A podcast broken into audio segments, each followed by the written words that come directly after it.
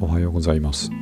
古着古本ブックオフグランジオルタナ新中野を軸にお送りするポッドキャストニューナカのストーリーズの今日は、えー、と前回ちょっと一回やってみました。本を紹介する、えー、一人語りポッドキャストの2回目です。えー、っとですね。本を紹介したいんですけどもどんどん積まれていく一方なので読んでから感想を書くとだいぶ先になってしまいということで読んだ時じゃなくて買った時に買った理由を紹介するというコンセプトで行っております、えー、今日はですね最近また仕入れてきた本今日は4冊ご紹介したいと思います、えー、早速1冊目、えー、1冊目はですね「ライフメーカーの掟」えー、というですね SF になります。こちらは、え、SF のですね海外 SF の、え、名著ですね、えー、JP ホーガンさんという作者の方の、えー、本で草原 SF 文庫から出ているものです。えーと、JP ホーガンさんはですねあの SF では有名な「えー、星を継ぐもの」シリーズというですね、えー、作品を出されておりましてそれがまあすごく面白いんですけどもまあ、その他にたくさん SF の名作を書いていらっしゃいます。え、今回この「ライフメーカーの掟」という本をですね、えー、見つけて手に取った理由はですね、えー、っと想定のジャケット後でホームページにも貼っておきますけれどもがむちゃくちゃかっこよくてですね、えー、っとまずあらすじに沿った、えその絵になってるのでちょっとあらすじを先に説明した方がいいと思うんですけども、えー、と読みます。100万年前故障を起こした異星の自動工場宇宙船が土星最大の衛星タイタンに到着。工場を建設した。ところが本来は着陸した衛星の天体の資源を加工し母星に送り出すことになっていたのに故障のためロボットの製造情報に混乱が生じ各ロボットが独自性を持って進化し始めた。地球の探査宇宙船がえー、これ100万年後にですね、えー、到着した時ロボットたちは地球の中世そっくりの社会を作り上げていた。点点点ということがあらすじで始まる物語なんですけどもまあこのあらすじ見ただけですねちょっとやばいなと思いましたね。えー、っと大昔にですね、え、宇宙船が漂着してそこでまあ工場を作ってそのままほったらかしにしといたというかそのまま動かしてたらいつの間にかロボットたちが勝手に意思を持って動いていて、えー、っとそうするとおそらくその人類の誕生みたいな歴史を繰り返したんだと思いますけれどもその結果なぜか、えー、100万年後にもう一度そこを見に行った時に中世そっくりの社会になっていたということでですね。これはもうあらすじ読むだけで若くしますけども。で、えーと想定がですねそのえー、ロボットたちの中世のお城の、えー、謁見室みたいなところで、まあ、ものすごいゴテゴテした甲冑中世っぽい甲冑を着たそのロボットたちが、えー、その探査船で訪れた宇宙服を着た人間を謁見室に招き入れて何かこう尋問しているような、えー、シーンですね。それが、えーと、すごいかっこいい想定で描かれてるんですけれどもこれだけで買いだなと思った本で非常に、えーと、ページ数は多くて550ページぐらいあるんですけども、えーと、すごく読むのが楽しみです。はい、これが1冊目で、えー、2冊目はですねこれはルポなんですけどもあのおそらくこれ有名な本だと思うんですが「えー、誰が本を殺すのか上下巻」えーと、上下巻が100円ずつで揃ってたので、えー、買ってきましたこれちょっといろんな、あのー、過去に読んだ本に関する、えー、コラムとか本に関する本とかを読んだ時にもよくこう引用されてたのでいつか読んでみたいなと思っていたらあのやはりブックオフの本棚の方でぼわっと浮き上がってきてですねあったあったと思って、えー、買ったものです。ちょっとあらすじを読みます。本が売れない。相次ぐ出版社の倒産と書店の閉店。活字離れと少子化。毎日200点もの新刊が並ぶのに本を取り巻く状況はグーテンベルク以来の未曾有の危機に陥っている。果たして本を殺したのは誰なのか。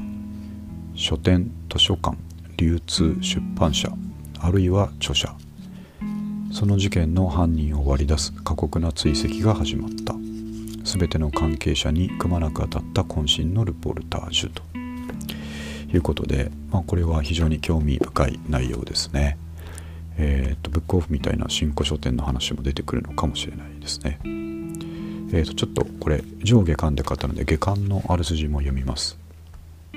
えー、本殺しの犯人は驚べき驚くべきところにも潜んでいた。本が生まれる現場から読者の手に渡るまでを漏らさず検証その末にあぶり出された新たな容疑者破綻寸前の制度疲労押し寄せる電子化の波マイナスを続ける販売額日々激変する刹那的状況をさらに徹底取材新たに検視編として加えた同目のルポ一体本は再び息を吹き返すことができるのかという内容です。えーと、これはですね時期的には平成16年なので、えーと、15年以上前に出た本ですけれどもまああのー、ちょっと過去のことになってる状況もあるのかもしれないですが、えーと、歴史を本屋さんとかですね出版の歴史をこう振り返る上で非常に面白そうな本だなと思いました。はいということでこれが2冊目ですね。で、えー、と3冊目に見つけて、えー、取ってきたのがですね取ってないですよちゃんと買ってきたのが、えー、あの変身で有名なフランツ・カフカのですね「えー、城」という小説です。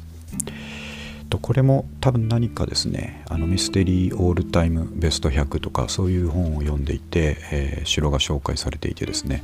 あのいつか欲しいなとちょっと覚えていたらすごいいい状態のものが見つかったので、えー、買ってきました、えー、ちょっとあらすじを読みます非常にですねあの、そのオールタイムベストで読んだ時もむちゃくちゃ興味を惹かれたんですけどもこのあらすじを読むだけでなんか、えー、まあ、カフカさんのですね独自の作風だと思いますけどその迷宮に迷い込んだ的な、えー、おぼろげな設定というかですねそういうものが楽しそうで、えー、読むのが楽しみなものです。ちょっとあらすじを読みます。ある冬の夜 K という男がどこともはっきりしないある村にたどり着く。K は村の近くにある城から仕事を依頼された測量士だった。ところが城からは何の連絡もない。村人は外来者 K に城への道を教えようとしない。城は厳然と存在するのに K はどうしてもそこへたどることができない。やがて K は酒場で働く女と同棲することになるが点々点20世紀文学に異彩を放つカフカの代表的迷宮世界ということで、え、そんなあらすじになってるんですけれどもこう何か、え、城が遠くの方に見えるのに誰も城のことを教えてくれないしなかなかたどり着けないというなんか不思議な設定のえ、すごく長い小説。これも600ページぐらいあるんですけれどもえー、っとむちゃくちゃとこう楽しみです。ちょっといつ読めるか分かんないですけどもあとジャケットもこれ角川文庫の、えー、とものなんですけれどもジャケットがすごいかっこいいですね。カフカの世界観。を模しているんだと思いますが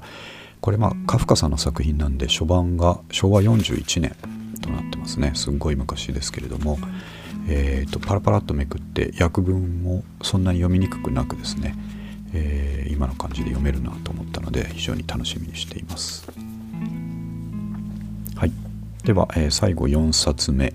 これちょっと毛色が変わりまして食べ物の、えー、ルポルタージュです、えー、天ぷらにソースをかけますか？日本食文化の境界線という本で、えー、野瀬さんという方ですね。すいません。ちょっと名前の読み方が。あ野瀬康信さんという方が著者です。えーとですね。あのこういうタイトルの本ですね。あの食べ物のルポかなと思ったらそんなにあの触手は動かないというかですね手に取ってみようって普段は思わないんですけどもちょっとパラパラっとめくったらですねただのこう本の、えー、本っていうんですか食べ物のですね分析的な紹介というよりは何かこう、えーと面白いえー、て言いますかねコラム的な、えー、ものになってるなとパラパラめくっててえー、ちょっと買ってみました。とあらすじとしてはあなたは天ぷらにソースをかけますか？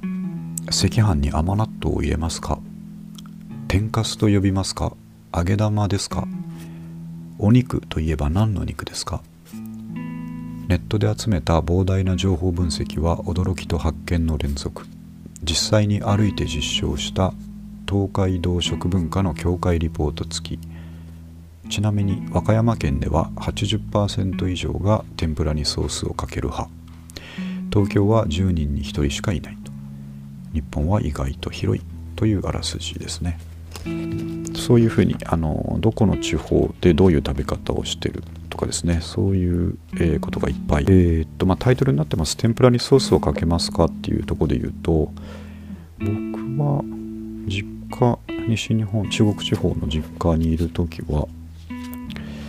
ソースかけてたような気がしますね。岡山県は。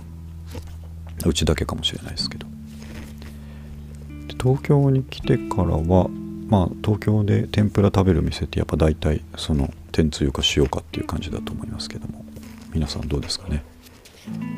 ソースかけても美味しいと思いますけど。